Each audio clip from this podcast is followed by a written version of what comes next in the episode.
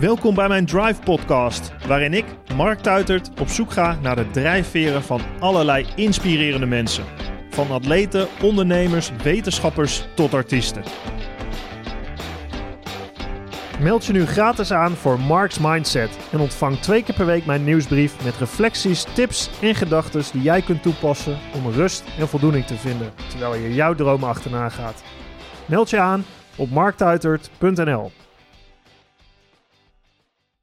Ik spreek met psychiater en filosoof Damian de Nies over de hang naar controle die we als mens willen hebben over ons leven.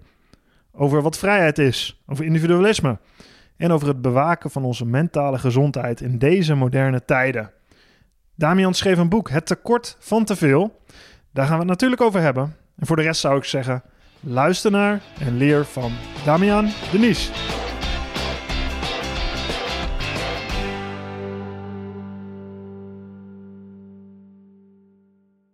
Damian, uh, mooi dat ik hier mag zijn op, Ja. eh, op de UvA, psychiatrie. Ehm, je bent hoogleraar psychiatrie, voorzitter van de Nederlandse Vereniging van Psychiatrie. Dat was ik. Ja. Dat was, ja. Drie jaar geweest. Ja, dat is nu afgelopen. Ja, Oké. Mag maar drie jaar. En volgens mij heb je een soort essay geschreven als afscheid daarvan. Ja, ik heb een boek geschreven. eh, ik kan je straks een exemplaar geven. Ja, het tekort van het teveel. Als een afscheid van eh, het bestuurlijk aspect van de psychiatrie in Nederland. Het tekort van te veel. Dat, Ja. dat, dat proeft alsof we daar eh, nog enigszins over kunnen uitweiden, Ja. deze podcast. Dat gaan we zeker doen. Ehm, wat mij meest opviel, eh Belgen natuurlijk, maar, maar jij bent begonnen met, eh, met filosofie te Ja. studeren. Hè? Ja.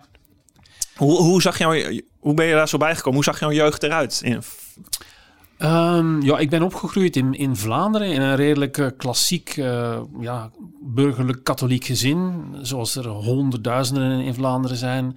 Ehm, en ja, ik, eh, ja, normaal verwacht ze in Vlaanderen dat je ook gaat studeren. Dat is toch een beetje een verplichting. Zo gek doen ze dat allemaal niet. Dus en ik moest een studierichting kiezen.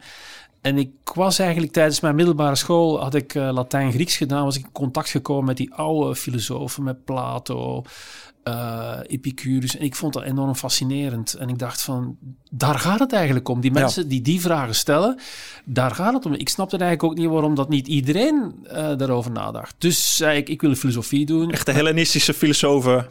Ja, omdat dat Hmm. eh, toen werd onderwezen. Ja.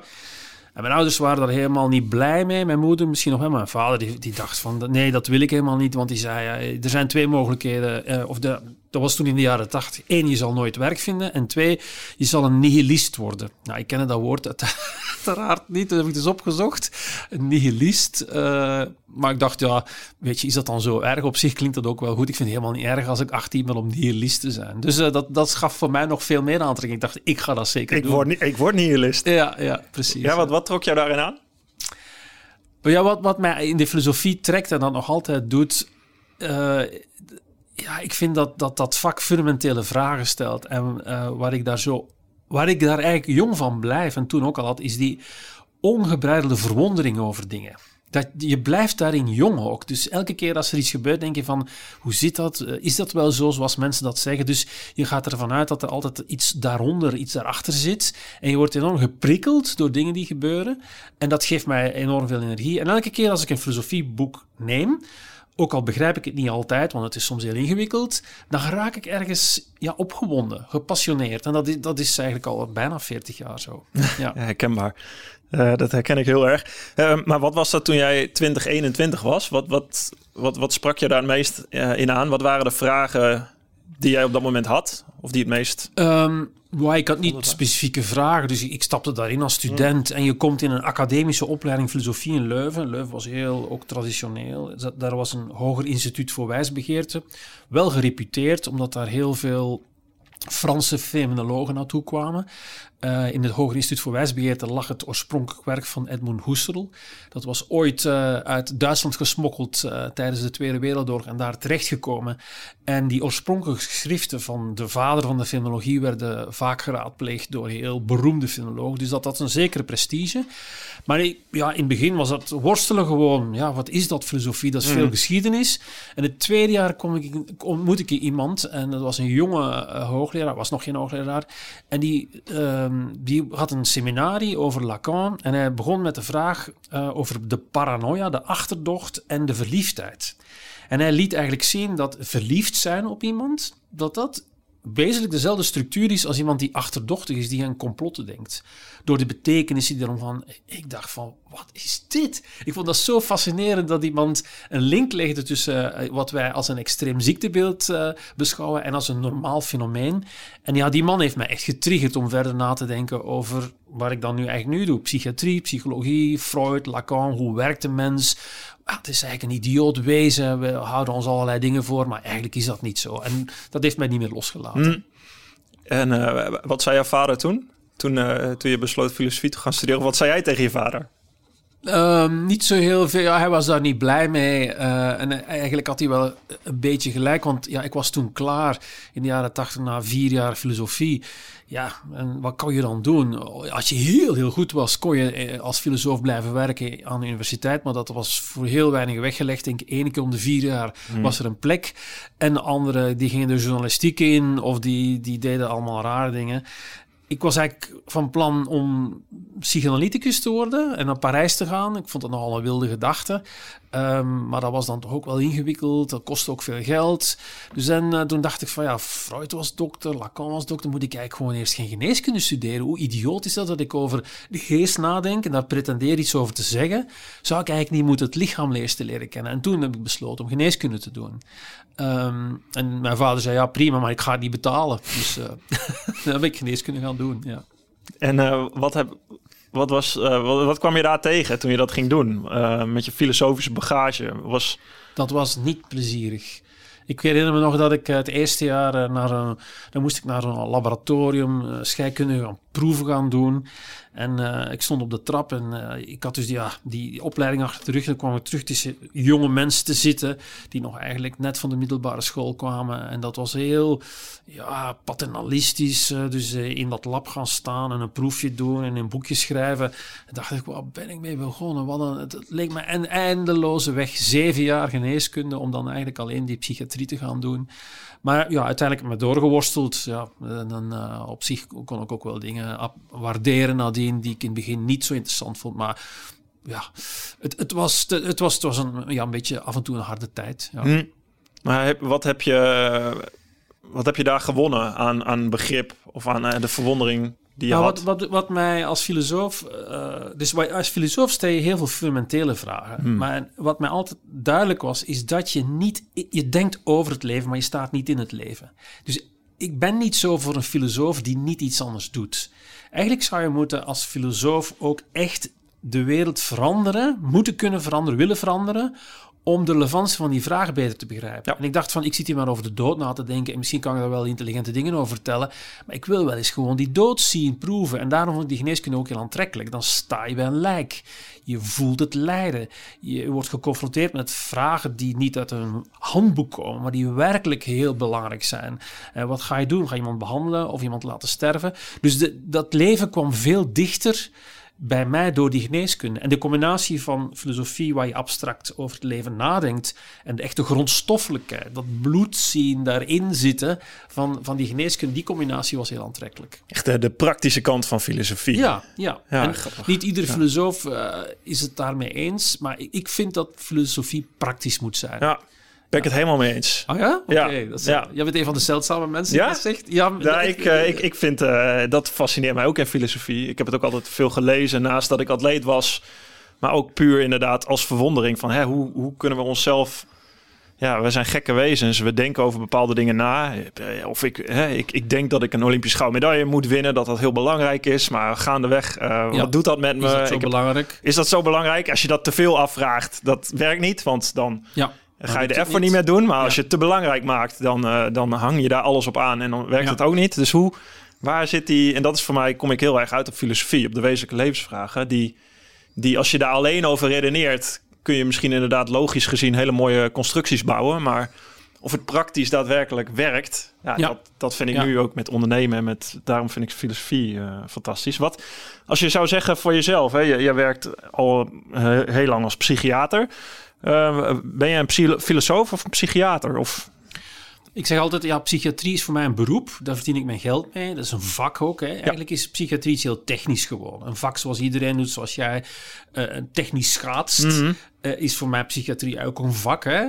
Maar daarna, filosofie is voor mij wel een levenshouding. Dat, is, dat voel ik echt als een manier die ik aangeleerd heb om naar dingen te kijken. Dat is voor mij veel fundamenteler. Mhm. En ik zou niet die psychiatrie kunnen doen zonder de filosofie. En voor mij is die filosofie rijker geworden door ook die psychiatrie. Ja, want jij gaat in de psychiatrie uh, om met, met menselijk lijden. Um, ik, ik heb het zelf, mijn moeder die, die was zwaar depressief. Uh, dat, dat heb ik enigszins nou ja, gezien van de zijkant. Hoe, hoe, um, hoe verhoud je je daartoe? Hoe, hoe kijk je daar tegenaan? Mensen die, um, nou, die zo lijden onder, onder, onder geestelijke last. Met veel onmacht wat, wat je als eerste, wat je, wat je leert, of, of vind moet leren als psychiater, is dat je moet afstappen van een standpunt dat iedereen te helpen is.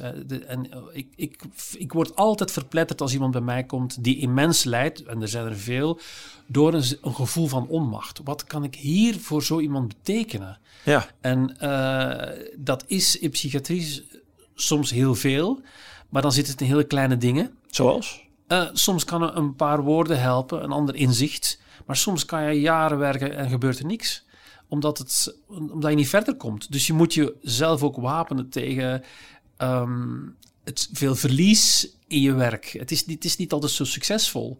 En dat ligt dus, die, die vraag die je, hebt van ja, wat betekent het eigenlijk Olympisch kampioen zijn? Mhm. Stel je als psychiater ook dikwijls, wat ben ik eigenlijk aan het doen? Ik probeer mhm. mensen te helpen, maar het, het, is soms ingewikkeld. Soms gaan mensen dood hoe hard je ook werkt. Dus je moet ook je eigen werk kunnen relativeren. Eh, in de positieve, maar ook in de negatieve zin. Maar dat vind ik heel kenmerkend aan, aan psychiatrie. En heel anders dan een chirurg bijvoorbeeld. Die, die doet een operatie. Meestal lukt dat, die is klaar. En die gaat met een goed gevoel naar huis. Als psychiater moet je echt mentaal wapenen tegen heel veel frustratie en onmacht. Uh, en onbegrip en soms agressie van mensen. Het is, het is in dat opzicht een veel genuanceerder, subtieler werk. Dus je, je moet jezelf trainen afstand te nemen van, van, van dat lijden van die patiënt? Afstand nemen, maar ook betrokken blijven. Ja. En, en uh, dat is heel duaal. Ja, het is, die balans is heel subtiel. Je moet wel dat commitment tonen om alles te willen geven aan zo iemand. Terwijl iemand eigenlijk ziek is en dat niet altijd accepteert. En niet oversteld, overweldigd worden door het lijden van de ander, die soms gewoon in je gezicht wordt gegooid. Hmm. Dus het vinden van die balans is volgens mij een grote uitdaging voor een psychiater om te blijven geloven, vertrouwen te hebben in je vak, wat je kan, in je skills. Maar ook op tijd te zeggen van, kijk, ik moet nu een stap terugzetten. Dit, dit red ik niet. Dat gaat niet. Want als je te veel met iemand meegaat, dan ga je er ook onderdoor. Als je te weinig met iemand meegaat, dan voel je niks en dan gebeurt er eigenlijk ook niks. Hoe doe je, hoe doe je dat zelf?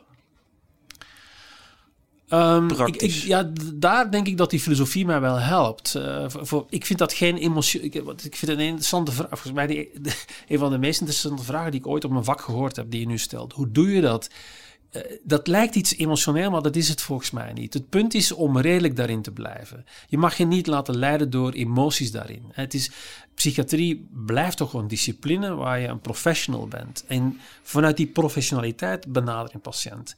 Het heel bizarre in onze samenleving is dat wij van elke psychiater verwachten dat hij meer levend is en steunend en blij. Dus wij verwachten heel veel emotionele terugkeer van zo iemand. Dat iemand dat lijden erkent.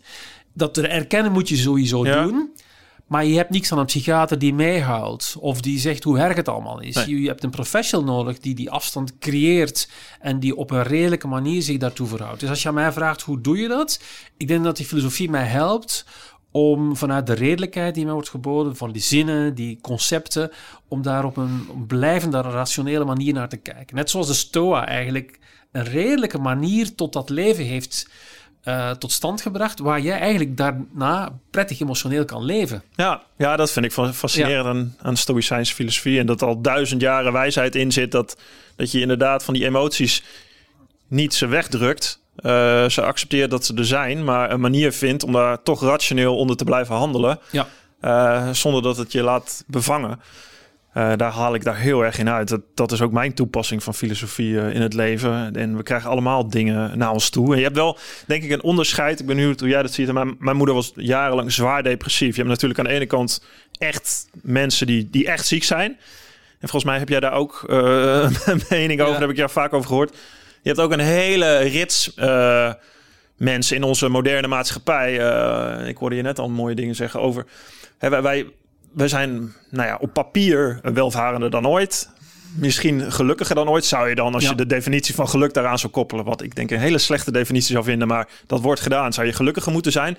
Maar aan de andere kant uh, slikken een miljoen mensen antidepressiva en hebben ze het mentaal zwaar. Ehm, eh, wat je nu ook met corona natuurlijk voorbij ziet komen. Hè? Je had het al over je afstand bewaren. Nou, tegenwoordig als je het journaal opent, uh, social media bekijkt, dan is die afstand totaal weg. Het is natuurlijk meteen reactionair. Uh, en als je niet empathisch bent en meeleeft, dan ben je een eikel. Ja, uh, en als je dit, het is heel zwart-wit geworden. Hoe kijk jij daarnaar? Hoe, hoe, is dat, hoe verhoudt zich dat? dat aan de ene kant, dat, dat, dat is echt de ziektebeeld, het zware ziekte. Dat zijn denk ik de mensen die jij behandelt. En, en aan de andere kant een heel soort grijs gebied.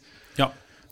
Ja, dit, is een beetje een stokpaardje geworden. Wat, wat mij verdriet is dat in Nederland uh, heel veel geld aanwezig is, kennis. Maar dat je ziet dat de mensen die echt psychisch ziek zijn, met de klassieke grote psychiatrische ziektebeelden, schizofrenie, depressie, bipolaire stoornissen, dat die niet echt goed behandeld kunnen worden of worden behandeld. Sommigen wel, maar anderen minder. Dat er enorme wachtlijsten zijn.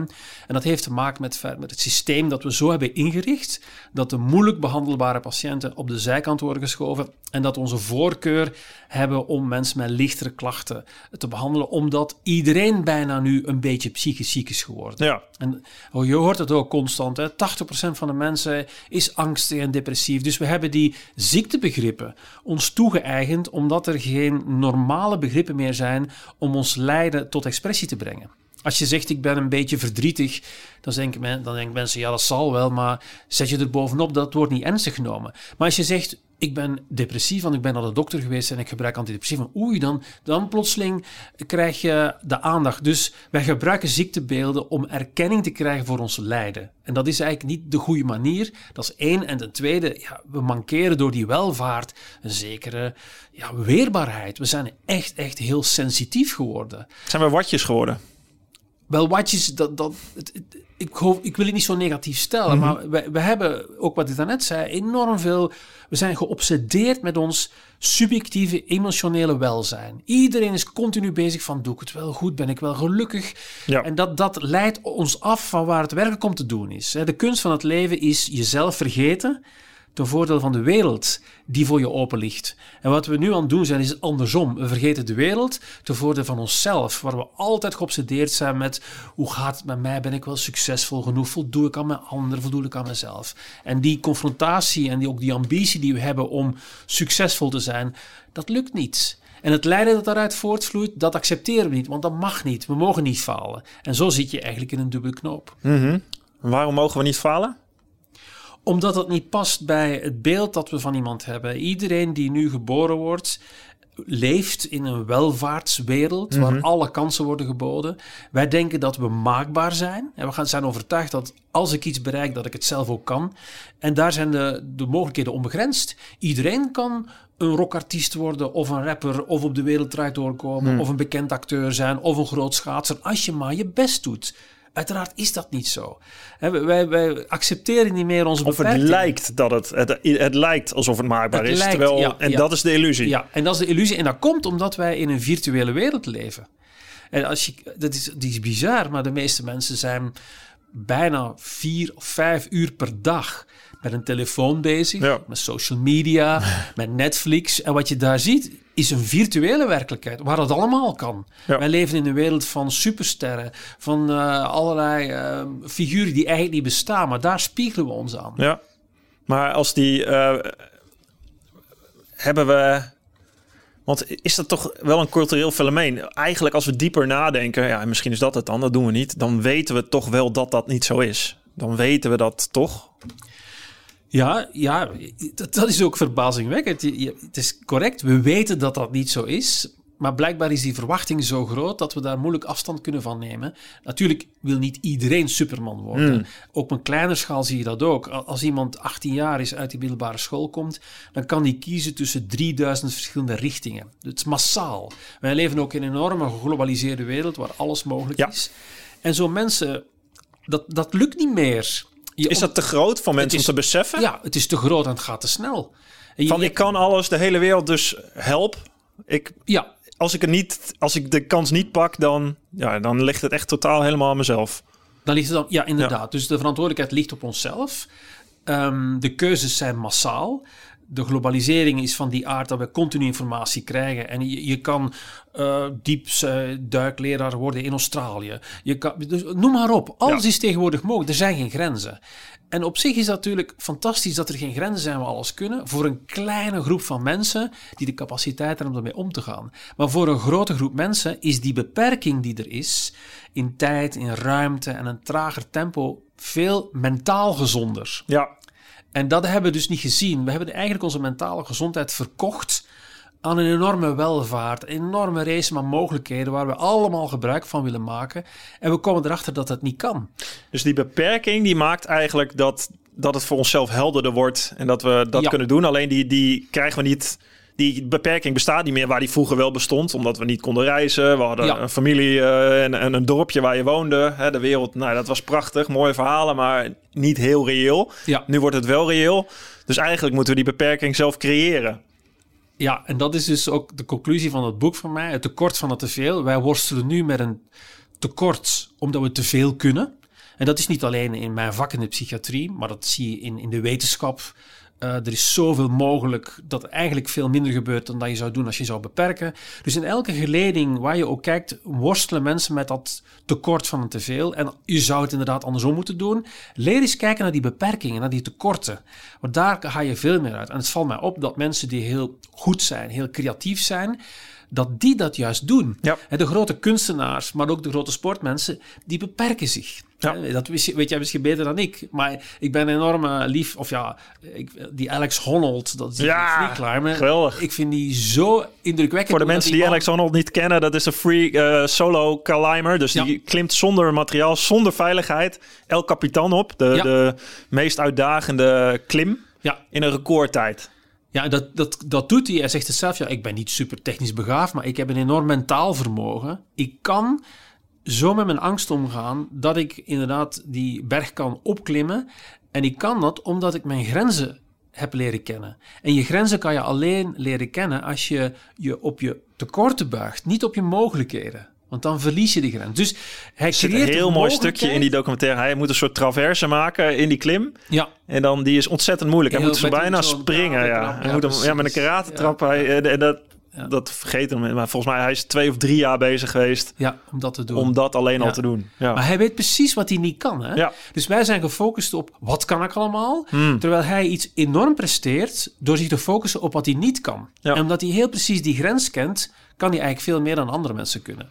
Ja, mijn broertje, die is uh, heeft hij gedaan. Hij is veel, vrij is creatieve jongen. En die zegt dan, ja, Mark, de creativiteit ligt juist in de beperking. Als je alles hebt, dat is niet creatief. dat creatief is de beperking en wat je daarmee doet. Maar is dat, ja, ja, heb jij ook niet jezelf moeten beperken om die prestatie te leveren? Hoe, hoe, heb jij dat dan gedaan? Nou, dat vind ik fascinerend ook in, in, de, in de, de kardinale deugden, de, de stooi die we denk ik wel eens kwijt zijn geraakt. Uh, matigheid is daar één van. Het komt eigenlijk gewoon neer op zelfdiscipline.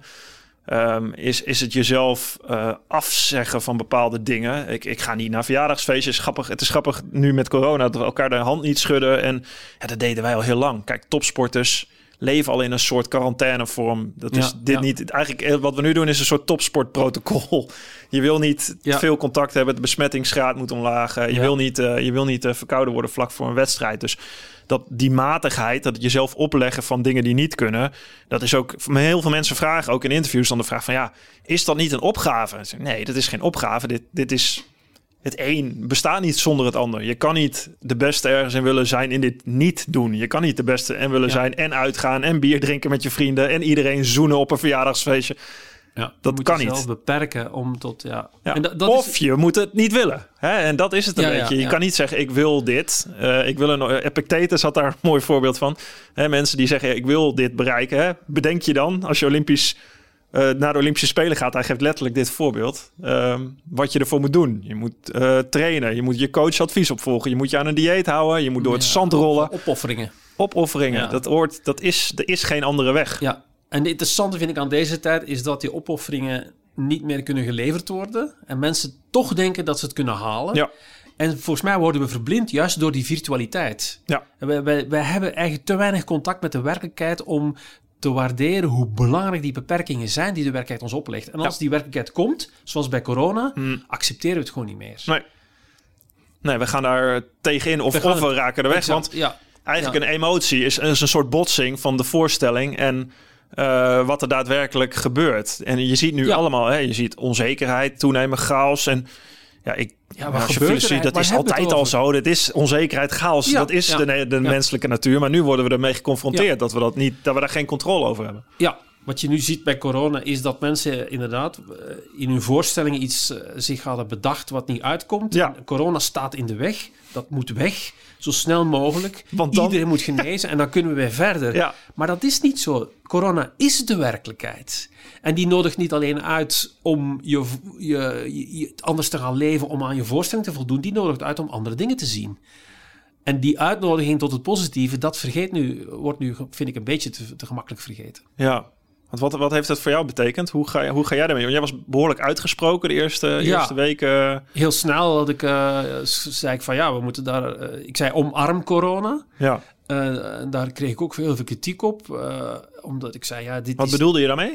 Nou, ik, ik bedoelde er drie dingen mee. Enerzijds was voor mij in het begin helder... dit is niet iets van een paar maanden. Dus wij, wij kijken nog altijd corona alsof het een crisis is. Die ooit op een dag begint, op een specifiek uur... en ook op een dag zal eindigen. Maar zo is dat niet. Die corona is een globaal fenomeen over de hele wereld en daar zullen we mee leren leven. Zelfs al zou je er in Nederland in slagen om coronavrij te zijn gedurende een paar maanden, dan nog leven in een wereld waar corona nog is. Dus we zullen daar eigenlijk voortdurend mee te maken hebben met een nieuw gegeven dat er een virus is dat ons ja, ziek kan maken in een mildere of in een ernstige vorm. Dus je kan maar beter mee leven. Omarm was ga op een andere manier kijken. Niet als een vijand, want toen werd het zo verwoord. We zijn in oorlog, werd gezegd, met de vijand. Ja. Dacht ik, waar gaat dit over? Dit is gewoon een virus. Dat is, dat, is, dat is het leven. Het tweede was omarm het in de zin van leer ook kijken naar wat, dit, wat, wat de verandering van onze levensstijl aan positieve dingen kan brengen. Ja. En je ziet dat sommige mensen ziek worden mentaal, maar anderen doen het beter in die coronatijd. Ja, ja dat, volgens mij is dat met alle, alle tegenslag in het leven. Dat je op een gegeven moment. Er zijn mensen die, die daar beter mee om kunnen gaan dan, dan een ander. Maar wat ik fascinerend uh, daar ook aan vind. Um, en, volgens mij uh, is dit een quote van jou. Iedere keer als we controle winnen, verliezen we aan vrijheid. Uh, het, is ook, het heeft heel veel te maken met iets willen controleren. Wat ja. totaal buiten onze macht ligt. Ja, Tenminste, we, grotendeels. Ja, we zijn verblind door... Uh, dat, dat was mijn punt in het begin. Hmm. Het, het, gaat eigenlijk niet om het ziek of niet ziek worden. Maar uiteindelijk was de, de hele drijfveer voor uh, de maatregelen... de enorme angst dat we op die IC zouden moeten kiezen... tussen wie gaat sterven en wie niet gaat ja. sterven. En daar zit een enorme behoefte of een enorm verlangen naar extreme en absolute controle over het leven van de ander en van mezelf. Ja, alles is geregeld en nog steeds. Alles wordt gemeten aan IC-capaciteit. Exact, ja. En dat is ergens raar, want die IC-capaciteit is gewoon het gevolg van een beleid. Als Nederland tien jaar geleden had gezegd, zoals bijvoorbeeld Duitsland heeft vier, vijf keer meer IC-bedden dan Nederland relatief veel meer vrijheid veroorloven. Uh, dus hadden we meer IC-bedden gehad, dan was die druk niet zo groot geweest. Maar goed, mhm. dat is nu eenmaal zo mhm. niet. Dat is een keuze. Maar er zit dus meer een, een, een soort van bizarre, absoluut verlangen naar controle achter dan werkelijk het bestrijden van dat virus. En we hebben ons meer laten leiden door die, dat verlangen naar controle, denk ik, dan op een redelijke wijze gaan kijken hoe je dat virus kan bestrijden. Mhm. Ehm, want je wil, je wilt toch eigenlijk ook dingen controleren als mens? Dat is toch fijn? Dingen, uitkomsten kunnen controleren. Ik, wel, ik heb me dat altijd afgevraagd waarom je iets zou willen controleren. Dat, dat snap ik dus niet. Volgens mij rust dat op een enorm misverstand. Als je, wat mij opvalt is dat, dat mensen die in controle zijn, nooit behoefte hebben om iets te controleren. Het zijn alleen de mensen die niet in controle zijn die daar behoefte aan hebben. Dus als je naar een bedrijf kijkt, dan zijn het degenen die niet het zelfvertrouwen hebben over wat ze doen, niet de controlersbedrijf die daar net onder zitten, die allerlei gevaren en problemen zien, maar de CEO, degene die aan de top staat en die alles overziet, die zelden heeft hij het gevoel dat hij niet in controle is. En die heeft ook niet de behoefte om al die veiligheidsmaatregelen toe te passen. Dus het controle willen heeft te maken met de manier hoe jij als persoon risico's inschat in die wereld. En die risico's die je inschat in de wereld hebben weinig te maken met de echte risico's, maar hebben veel meer te maken met jouw behoefte aan controle. Ja. Hoe meer controle je wil, hoe gevaarlijker de wereld wordt. Hoe minder controle je wil, dus te prettiger is het om in die wereld rond te gaan. Mhm. Omdat je aanvaardt dat dingen zijn zoals ze zijn. Ja. Het accepteren, het aanvaarden is eigenlijk de ultieme controle. Ja, Aanvaarden, eh, ja het aanvaarden uh, betekent dat je uh, in controle bent omdat je niet in controle wil zijn. Ja. ja, grappig. Dat is ook precies, eigenlijk in de topsport noemen we dat flow. Uh, het ultieme presteren op het moment dat je eigenlijk bijna een soort autotelische ervaring hebt dat, dat alles vanzelf gaat. Ja. Uh, en dat heb ik ook uit eigen ervaring, weet ik dat inderdaad. Dat is de manier waarop je niet meer nadenkt over hoe je alles precies zou moeten doen, maar het maar laat gebeuren je eraan overgeeft en er maar op vertrouwt dat je training, hè, de, je, je kennis, dat dat, dat dat genoeg is uh, om het, uh, om het daarmee te doen. als je flow komt, dan lukt het waarschijnlijk. Dan ga je verkrampt, dan probeer je dingen te... Ja. Ik zeg altijd, ik maak de vergelijking wel eens, je kan een duizendpoot niet leren dansen. Je moet de muziek aanzetten. Je kan er niet de duizenden poten leren bewegen, maar... Uh, je kan wel uh, ja, iemand in die flow laten komen. Juist door dat. Door, en dat heeft te maken, denk ik, met, met, met je denken. En dan kom je weer op filosofie uit. Het is natuurlijk heel angst heeft, uh, daar heb je ook veel over geschreven. Angst is natuurlijk ook een, het is een, een, natuurlijke emotie en in een bepaalde zin wellicht nuttig. Hè? De eerste primaire reactie die je soms nodig hebt in het leven, een soort verdedigingsmechanisme. Maar als je erover gaat nadenken, heeft inderdaad angst. We, zijn, we lijden onder dat wat we vrezen. Niet als het daadwerkelijk gebeurt, komen we er vaak achter dat we heel weerbaar zijn. En dat zijn de mensen die tegenslagen hebben meegemaakt, daar sterker door zijn geworden, et cetera, et cetera. We denken, oké, het erge was niet eens dat het gebeurde. Eigenlijk voel ik me nu prima dat het is gebeurd. En sterker nog, het heeft me sterker gemaakt omdat ik veerkracht heb getoond om ermee om te gaan.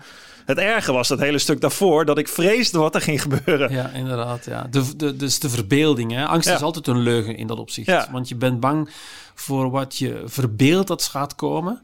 En het is pas als je echt contact met de werkelijkheid hebt en ziet wat het echt en voelt wat het echt is, dat je leert te aanvaarden en niet meer angstig wordt. Ja. Voel jij angst? Heb jij, heb jij wel eens angst? Ja, ik heb wel eens angst. Uh, ik, heb, ik heb soms, uh, zoals iedereen, soms van die milde gevoelens van onrust en gespannenheid. Dat ik denk, wat is dat nu? Dat ik het niet aan iets kan koppelen. Maar weet ik wel, dus misschien lichamelijk of misschien ben ik dan toch stiekem voor iets bang wat ik niet weet. En ik heb ooit op theater gestaan, ook om mezelf te beproeven. Ja, en toen heb ik echt wel, was ik wel bang. Als ik achter die coulissen stond te wachten en ik, ik, ik wist van, hé, hey, ik moet hier nu anderhalf uur uh, een monoloog houden. En ik weet dat elk, elk woord kan fout gaan. En dat geldt daar ook. Als je zo gefocust bent op wat je moet doen, zo bewust bent en niet in die flow komt waar dingen automatisch gebeuren, ja, dan lukt het dus ook niet. Hè? Dan ben je verkrampt en dan gaat het dus inderdaad ook mis. ja, ging het ook mis? Nou ja, je leert wel ermee omgaan, maar je moet. Dus die ervaring opdoen, expertise, en ik denk dat het zoals bij het schaatsen ook is, betekent dat je de kans moet krijgen om fouten te maken. Dus je moet dikwijls op dat podium staan om te voelen wat het is als iemand plotseling kucht in die zaal op een belangrijk woord. Of als je naar iets toe en plotseling gaat een telefoon. Of mensen lopen weg. Of je bent eens je tekst vergeten omdat het licht verkeerd is opgehangen en die cue mist. Die ervaringen, die moet je meegemaakt hebben om dat vertrouwen te creëren dat het in de toekomst, als het een keer slecht gaat, toch nog goed blijft gaan. Ja. Dus je moet heel veel ervaring doen in de werkelijkheid, fouten maken en weten dat ze herstelbaar zijn. Op basis daarvan creëren dus vertrouwen. En als je dat hebt, dan heeft die angst niet zoveel kans. Nee, maar dat is dus te trainen. Eigenlijk is dat gewoon doen. Jezelf, jezelf onderwerpen in die situatie. Ja, aan datgene waar je bang voor bent. Ja, alleen angst is... Eh, kom ik ook weer bij die kardinale waarden uit... Uh, die de Stoa vanaf Socrates zo mooi uh, omschreven... is dat, um, dat, dat om die angst te overwinnen, moet je een soort moed tonen en een soort. Hè, en, daar drijven we misschien soms wel een beetje bij, bij af. Als we, als we op de hype zitten, op de. Nou ja, eh, kijk, kijk naar de debatten in een Tweede Kamer, kijk naar politiek. Alles is zo geëmotioneerd, heeft zoveel lading, wordt op de persoon gespeeld, op, op de, de soundbites op, uh, op verontwaardiging, op et cetera, et cetera, et cetera. Niemand gaat terug naar, naar, echt, naar, naar waarden, uh, filosofische waarden om op de inhoud verder te gaan. En om bijvoorbeeld even na te denken, wat zijn we hier nu aan het doen? En wat kunnen we hier tegenover stellen? Bijvoorbeeld, kunnen we niet moed gebruiken om... Hè, Jij bent moedig geweest in een kleine zin. Het stel, ik weet het met, met een podium, maar, maar om een podium te betreden en het te gaan doen. Omdat je de pijn die je zelf voelt als iemand wegloopt, dat zou, dat zou je heel persoonlijk kunnen opvatten. Daar zou je verontwaardigd over kunnen zijn. Maar dit, interessant wat je dat zegt, want daar gaat het om. Wat gebeurt er in moed? In moed maak je abstractie van jezelf als persoon. Daar ga je geen rekening houden met wie je bent en jouw eigen belang. Dus die, die positie innemen om uh, via moed toch die werken aan te gaan, kan alleen maar als je bereid bent jezelf op te offeren en vanuit een hoger doel denkt. Wat de inhoud is van de kwestie. Ja. De inhoud van de discussie. Uh, wat voor jou zou kunnen betekenen van, weet je, het gaat mij om de sport en om de prestatie, niet om mij. Ik ben er eigenlijk maar een diener van. Ja. Bij mij gaat het om mensen een theaterstuk te brengen. Het gaat niet om mij. Het gaat om een goed stuk. En als je dus in staat bent die positie in te nemen waar je jezelf vergeet, transcendeer je, overstijg je jezelf. Ja. En is het veel makkelijker om in die mood swing terecht te komen en die opofferingen te plegen. Hoe doen we dat? Hoe komen we meer in die transcendentie? onszelf vergeten. Maar ja, we leven in een individualisme. Dat is juist daar volledig tegengesteld aan. En dat zeggen, hoe kunnen we, als we zo met onszelf bezig zijn, leren met bewust met, onze, met onszelf onszelf te vergeten? Nou, stoppen met onszelf, met onszelf te denken. Dus we moeten afstand nemen van het individualisme en veel meer denken aan het collectief, aan de gemeenschap. Waarom doe ik eigenlijk iets en waarvoor doe ik dat? En als je je eigen belangen opzij zet en neerdenkt in functie van de gemeenschap. Natuurlijk, als eenzaam persoon gaat dat niet lukken. Maar als we dat allemaal zouden doen, dan wordt het ook veel makkelijker. Maar dus we leven zo verkrampt, omdat door dat individualisme wij gefocust zijn op mijn eigen belang, mijn verwerkelijking, mijn actualiseren van mijn potentie. Zonder dat we kijken wat de bijdrage is aan het collectief en hoe ik gedragen kan worden door een gemeenschap en hoe die gemeenschap mij verder kan brengen zonder al die energie die ik in mijzelf stop. Is het, uh, is het überhaupt mogelijk om, om, om dat zelf te doen of het van leiders te verwachten dat, dat dit gebeurt? Is het, is het ook niet een soort natuurlijke flow van het leven dat we, dat we het zo goed hebben en dat we in zo'n situatie terechtkomen? Dat denk ik ook wel eens. Hè? Het is misschien wel een soort deterministische gedachte dat je denkt van oké, ja, is de geschiedenis, loopt die niet zo? Moeten we niet eerst keihard onze neus stoten om hier achter te komen? Misschien wel, maar dan, dan, dan is de vraag, moeten we dan ook niet, als we dit merken Nederland is nu zo rijk. Alles, er is zoveel mogelijk dat we op een punt komen dat we de nadelen beginnen te ondervinden. Dat is ook het punt van het boek. Nu al twintig jaar merken we meer, beginnen we meer nadelen dan voordelen te merken. We, dit heeft geen zin om nog meer ijsjes te eten, om nog meer naar Ibiza te rijden, nog meer ecstasy te pillen te pakken, nog een langere lowlands. Dus we hebben het allemaal gehad, toch? We weten wat het is. Het is misschien goed om een stap terug te zetten. Maar dat is ingewikkeld voor mensen. Zijn we bereid om die luxe op te geven en onszelf en terug aan het collectief te denken en ons te matigen, zoals jij zegt, zoals de Stoa voorschrijft? Ik proef wel een soort, uh, ja, een soort ja, Stoa, ook wel een soort epicurisme. Hè? Als het gaat om uh, met je vrienden je terugtrekken op de hei, uh, ergens gevoel onder mensen. Dat ze denken van oké, we gaan nu weg uit de, uit de drukke Randstad. We gaan naar een rustigere plek. iets meer connectie met de natuur. Misschien komt dat ook door corona hoor. Dat, dat of dat de huizenprijs zo duur is, of dat er zoveel geld in een systeem gepompt wordt, waardoor er ontstaan heel ontstaat. Ja, als ik het beschouw een beetje, er staat een hele onwerkelijke, misschien wel situatie waarin je als je over tien jaar denk ik terug zou kijken op deze periode, ja, wat, wat, wat gebeurt hier allemaal? het is aan het veranderen. Sommige mensen doen dat. Sommige mensen beginnen zichzelf in vraag te stellen. Gaan een ander pad in, zeggen de natuur is belangrijker. Ik heb meer behoefte aan, aan fysiek-sociaal contact. Minder mensen. Ik hoef geen duizend vrienden op social media. Maar geef er mij een stuk of vier, vijf. Laat mij gaan wandelen. Ik hoef niet uh, uh, te gaan mountainbiken in, in de Alpen, weet ik veel. dit kan ook eenvoudiger en dichter en trager. Ja. En ja, niet iedereen is er nog klaar voor, maar sommige mensen wel. En dan kom je misschien tot zo'n omkeer op een prettige manier. Ja. Hoe doe jij dat? Ben je daar zelf mee bezig? Met hoe jij je leven inricht? Hoe je... Ja, ik, ik worstel er ook mee, want ik ben ook natuurlijk... Ja, ik vind het ook prettig om af en toe gewoon in, in de bank te liggen, niks te doen, Netflix te kijken. Maar ik, ik probeer mij wel ik, besef, ik, ik, ik merk dat ik mij beter voel als ik mij voor die uitdagingen plaats. Als ik toch hard ga lopen, toch ga fietsen. Als ik toch in die tuin ga werken terwijl ik eigenlijk geen zin heb en een paar uren ga hout zagen of weet ik veel. Uh, als je dat doet, dan valt mij op dat ik in het begin soms wel aarzel of twijfel, maar nadien zoveel blijer ben. Ja. Dus ik heb nu proberen voor mezelf voor te houden hoe meer weerstand ik voel om iets te doen, dus te veel plezier krijgen nadien van. Dus doe het. Ja. ja. Het lukt niet altijd. Ja, eigenlijk moet je dat groot op de muur schrijven. Ja, hoe, hoe, meer ik het niet wil, hoe meer ik het zou moeten doen. Ja, hoe meer. Eh, ja. Want jij hebt uh, zoons, hè? Drie, ja, ik heb drie zoons. Drie zoons. Ja, ja. Um, wat, wat, wat geef jij die mee? Ben jij daarmee bezig? Wat je ja, zeker. Ja, ik, ik heb een beetje een, een moeilijke vaderrelatie gehad. Dus ik was altijd wel bang dat ik het verkeerd zou doen. Dat, angst? Ja, wel angst niet in de zin dat het mij verlamde. Maar ik dacht van, hoe kan ik ontsnappen aan de manier hoe mijn vader mij heeft opgevoed? Uh, en dat was... Want? Dat was? Nou ja, hij, hij, was, eh, ik vond hem een moeilijk man. Hij was heel uh, met zichzelf betrokken en, en nooit was iets goed. Uh, en, en ja, lachte mij vaak uit. En, ja, dus ik had niet het gevoel dat hij mij echt herkende zoals ik was en ook niet tot ontwikkeling kon komen.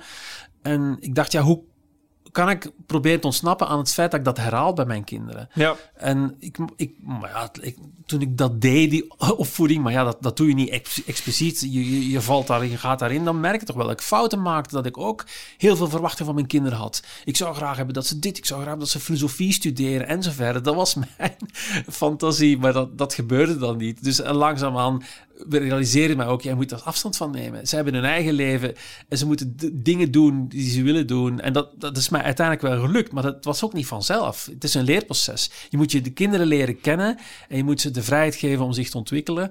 En ook de fouten laten maken. En soms is dat lastig als vader, want je staat erbij en wil dat het je bent bang dat het inderdaad voor hun verkeerd gaat aflopen. Dat is misschien wel angst. Niet voor jezelf, maar voor het ander.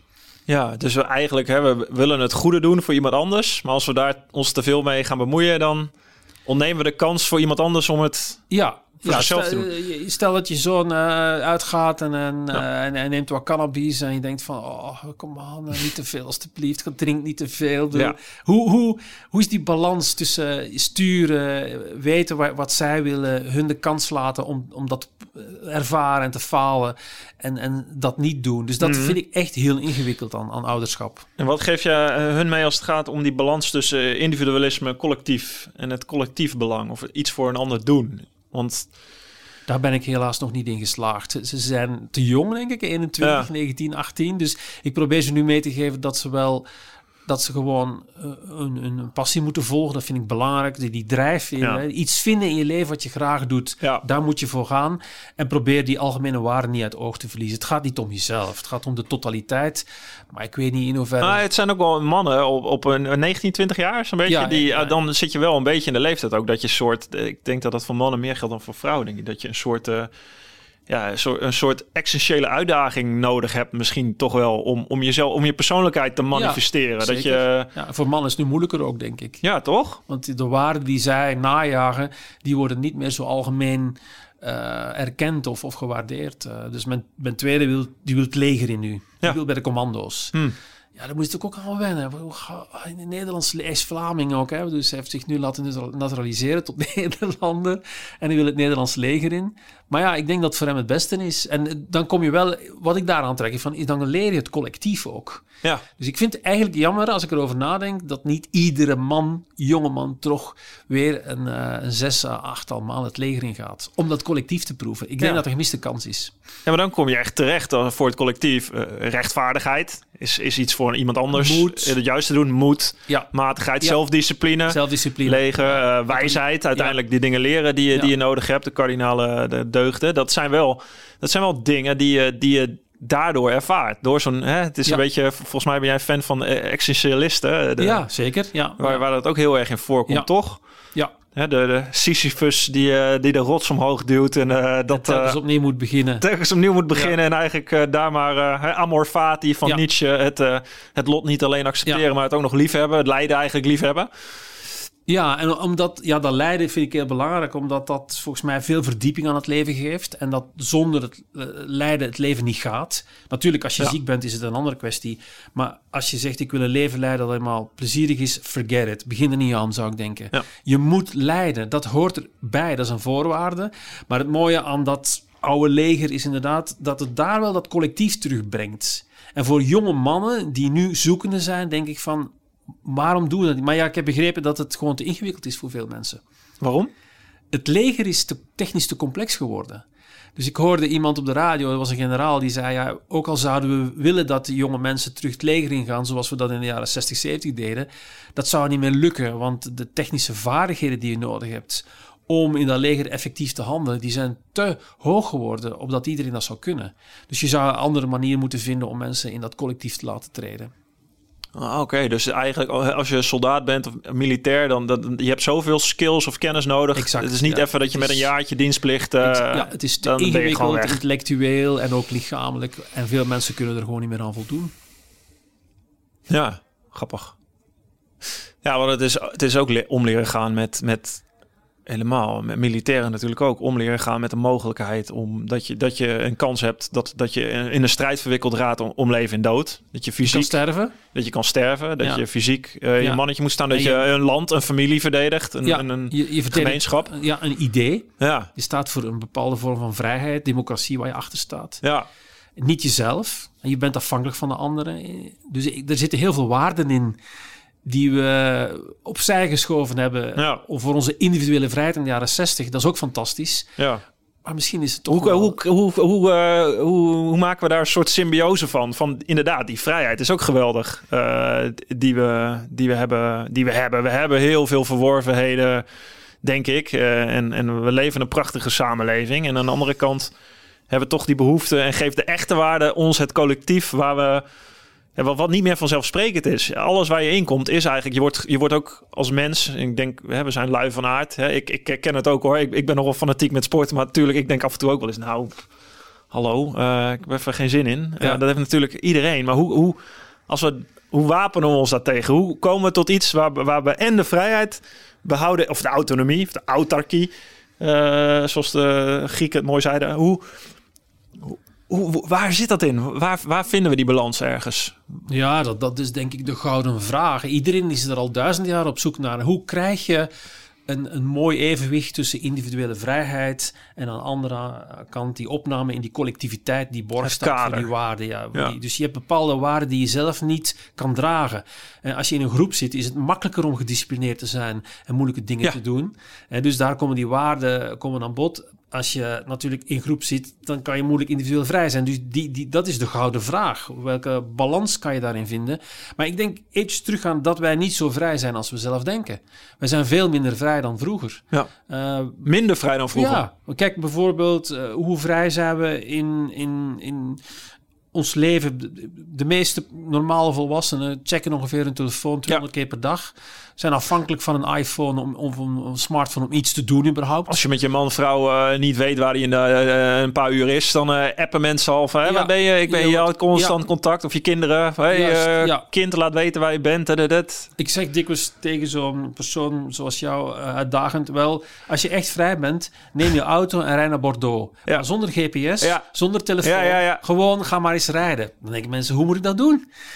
wij zijn niet meer zo vrij. Hè? Ja, en nu in niemand waarschuwen. Net, net, ja, gewoon naar Bordeaux rijden mhm. hè? met je auto. En je, je gaat gewoon op de weg af en je gaat de weg vragen aan een postbode als je de weg niet vindt.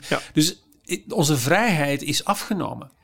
Intellectuele autonomie is afgenomen. Mensen durven niet meer zoveel zeggen als vroeger. Nou, je kan, uh, jij bent ook op tv geweest na corona. Ik, daar zul je ongetwijfeld veel reacties op hebben kritiek. gehad. Ja, we leven in een cancelcultuur. Iedereen heeft het erover. Op het moment dat je je mening uit... En in vijf minuten op tv. Ja, dan hop, gaan mensen tegen jou, krijg je mails dat je lijkt op Hitler en zover. Dus uh, intellectuele autonomie is afgenomen, de werkelijke autonomie is afgenomen. Als je kijkt hoe mensen werken en leven, hoeveel protocollen waar mensen mee te maken hebben. Of je nu eh, in een vrachtwagen zit, of je bent arts, of je bent leraar. Mensen worden overstelpt. Een derde van hun tijd spenderen ze aan administratie. Dat is toch absurd? Ja, ik was dus, laatst bij een fabriek en dan ben je bij de, de receptie en dan, en dan als je de trap oploopt, dus gewoon een kantoor, moet je je vasthouden aan de leuning. Ja, oh, dat, dat schreeuwt tegen ja, ja, ja, dat is bij meerdere bedrijven. dat zijn gewoon veiligheidsprotocols. Je moet, je moet je, ja, oh, dat schreeuwt alles in mij, schreeuwt mij van, uh, van... Zo uh, ver gaan het. Dus als je het allemaal op een, op een rijtje zet, dan zijn wij helemaal niet autonoom. En helemaal niet individueel, want we doen allemaal hetzelfde. We hebben allemaal uh, zo'n, uh, inderdaad zo'n telefoon. We kijken allemaal naar Netflix. We hebben allemaal HelloFresh. We luisteren allemaal naar Spotify. Dus we zijn, we zijn slaaf van, van, onze, gekomen, ja. van onze dopamine ja. shots. Ja, bovendien worden we dan nog als product uitgebuit door Google en social media, die mm. onze aandacht draineren mm. en verkopen aan advertenties waar zij veel geld mee verdienen. Ja. Terwijl als je echt vrij zou zijn, dan zou je zou je je dan terugtrekken?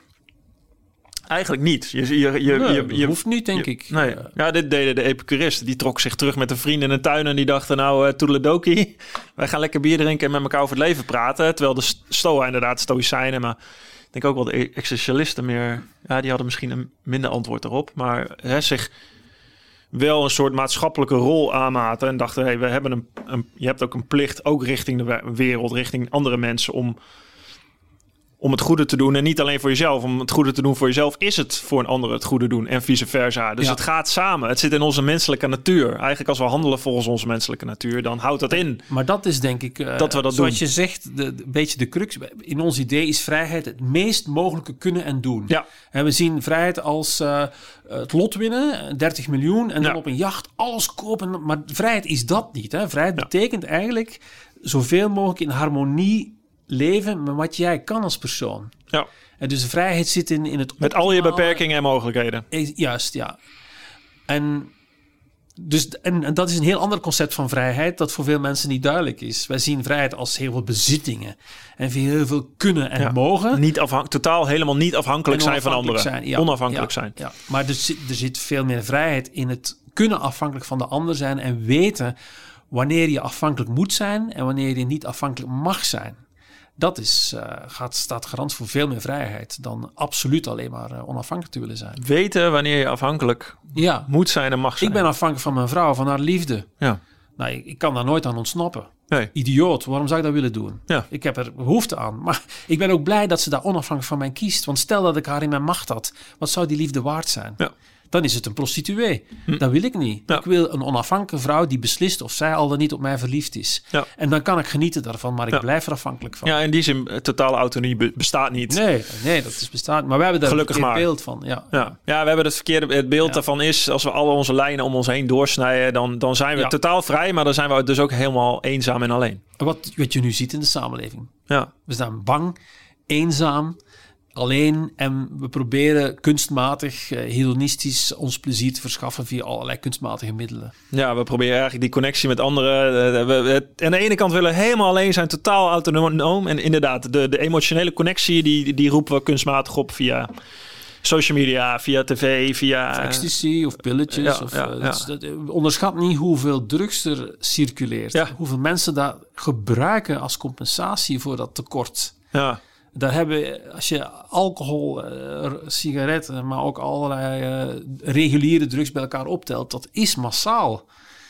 Ja, ik zeg wel eens, je kan, kan, je kan ervoor te kiezen om in, in de realiteit te leven met al zijn beperkingen of in een fantasiewereld te leven waar misschien alles mogelijk is, maar dat is dan een fantasiewereld. Ja, maar ik, ik denk dan realiteit met al zijn beperkingen. Ik heb nog, ik, de realiteit is veel rijker ja. dan de fantasie van een pilletje. Ik bedoel, ik bedoel, ik heb geen behoefte aan een nog ingewikkelder leven, want het leven is al zo boeiend en aantrekkelijk. Ja.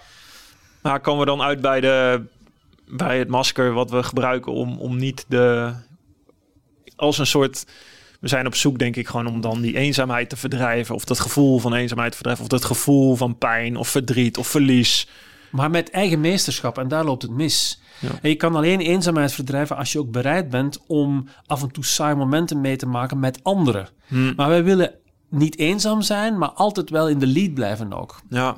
Dus je, elke keer komt die bereidwilligheid naar voren waar je jezelf moet vergeten. En dat is zo lastig. Dat is een drempel die we blijkbaar niet meer kunnen overwinnen. Ja, ja het wordt ook, kan ook heel abstract worden. We moeten met ons eigen hersens, met ons eigen product, onszelf overschrijven om om die eerste impuls te weerstaan. Ja. En om da daarvoor is filosofie eigenlijk. Ja. We zouden iets meer moeten filosoferen.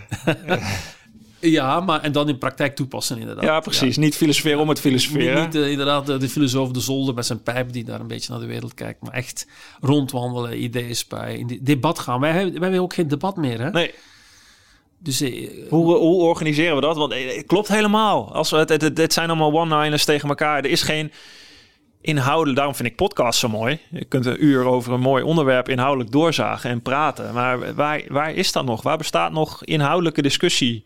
Niet veel meer, denk ik. Waar je ook echt mag zeggen wat je zonder gecanceld te worden of zonder meteen. Ja, dan, dan, moet je het organiseren. Dan, uh, maar in, in het publieke debat is het heel beperkt. Uh, in social media is het heel beperkt. Ja. Uh, dus, uh, social media heb ik hier niet de illusie van dat dit nee, gaat gebeuren. Dus je, nee. ik denk dat er dan een beweging moet komen. Misschien kan je daarmee starten in Nederland om mm. opnieuw een, een, debat te organiseren waar ook bepaalde regels gelden. Ja, de beperking in het debat neerleggen. Ja, het is niet zo dat je alles mag zeggen. Ja. Het is ook niet, dus ja. Nou, daar zijn we hard aan toe, denk ik. Lijkt me sowieso mooi om, om meer die richting, de richting op te gaan. Um, tot slot, wat, wat, wat drijft jou nog? Waarom doe je wat je doet? Nou ja, omdat ik, ja, ik heb ook erkenning nodig. Hè. Ik, ik, betrap me er zelf op dat de dingen die ik doe, um, dat ik dat ook doe omdat ik graag erkend wil worden als persoon. Dus ik, ja, iedereen heeft dat. Mm -hmm. Je wil iets doen en je hoopt dat mensen dat interessant vinden, dat je er iets aan kan veranderen maar ik heb het geluk dat uh, ik ja, makkelijk geprikkeld kan zijn door nieuwsgierigheid in wat zich uh, afspeelt. Ik kan een boek pakken of iets zien en uh, ja, dat, dat leidt mij makkelijk af. Ik raak makkelijk gepassioneerd door iets. en ik denk dat, dat dat is iets waar je niet kan voor kiezen. Sommige mensen hebben dat niet. Ik heb het geluk dat dat wel zo is. Dus ik hoef niet naar iets te zoeken om iets interessant te vinden. Het, het, het is er gewoon op het moment dat ik de deur uitstap. En ik probeer uh, zo naar dingen te kijken dat zich dat snel aandient. Want het zit hem niet in de dingen, het zit aan de manier hoe je ernaar kijkt. En overal zit een verhaal of iemand met iets te vertellen heeft of kan je iets nieuws leren. En als je met die attitude kan leren kijken, als je dat jezelf aanleert, ja, dan is die wereld zo rijk, dat, zo fantastisch, dat bijna ja, elke drie minuten iets is wat je Verwonder je jezelf. Ja, ja. Terwijl je ook uh, de andere kant van, van, van het leven hier ziet in je, in je dagelijkse praktijk met mensen die... Uh, en daarom hecht dat... ik er ook zoveel belang aan, omdat ik het inderdaad zie dat het anders kan. Mensen die dat niet meer kunnen. In een depressie is dat het eerste wat wegvalt. Hè? De, de interesse, het meegenomen worden door die wereld, dat valt gewoon dicht. Mensen hebben er geen toegang meer toe. Mm -hmm. En waardoor men immobiel wordt en lusteloos en niet meer kan genieten.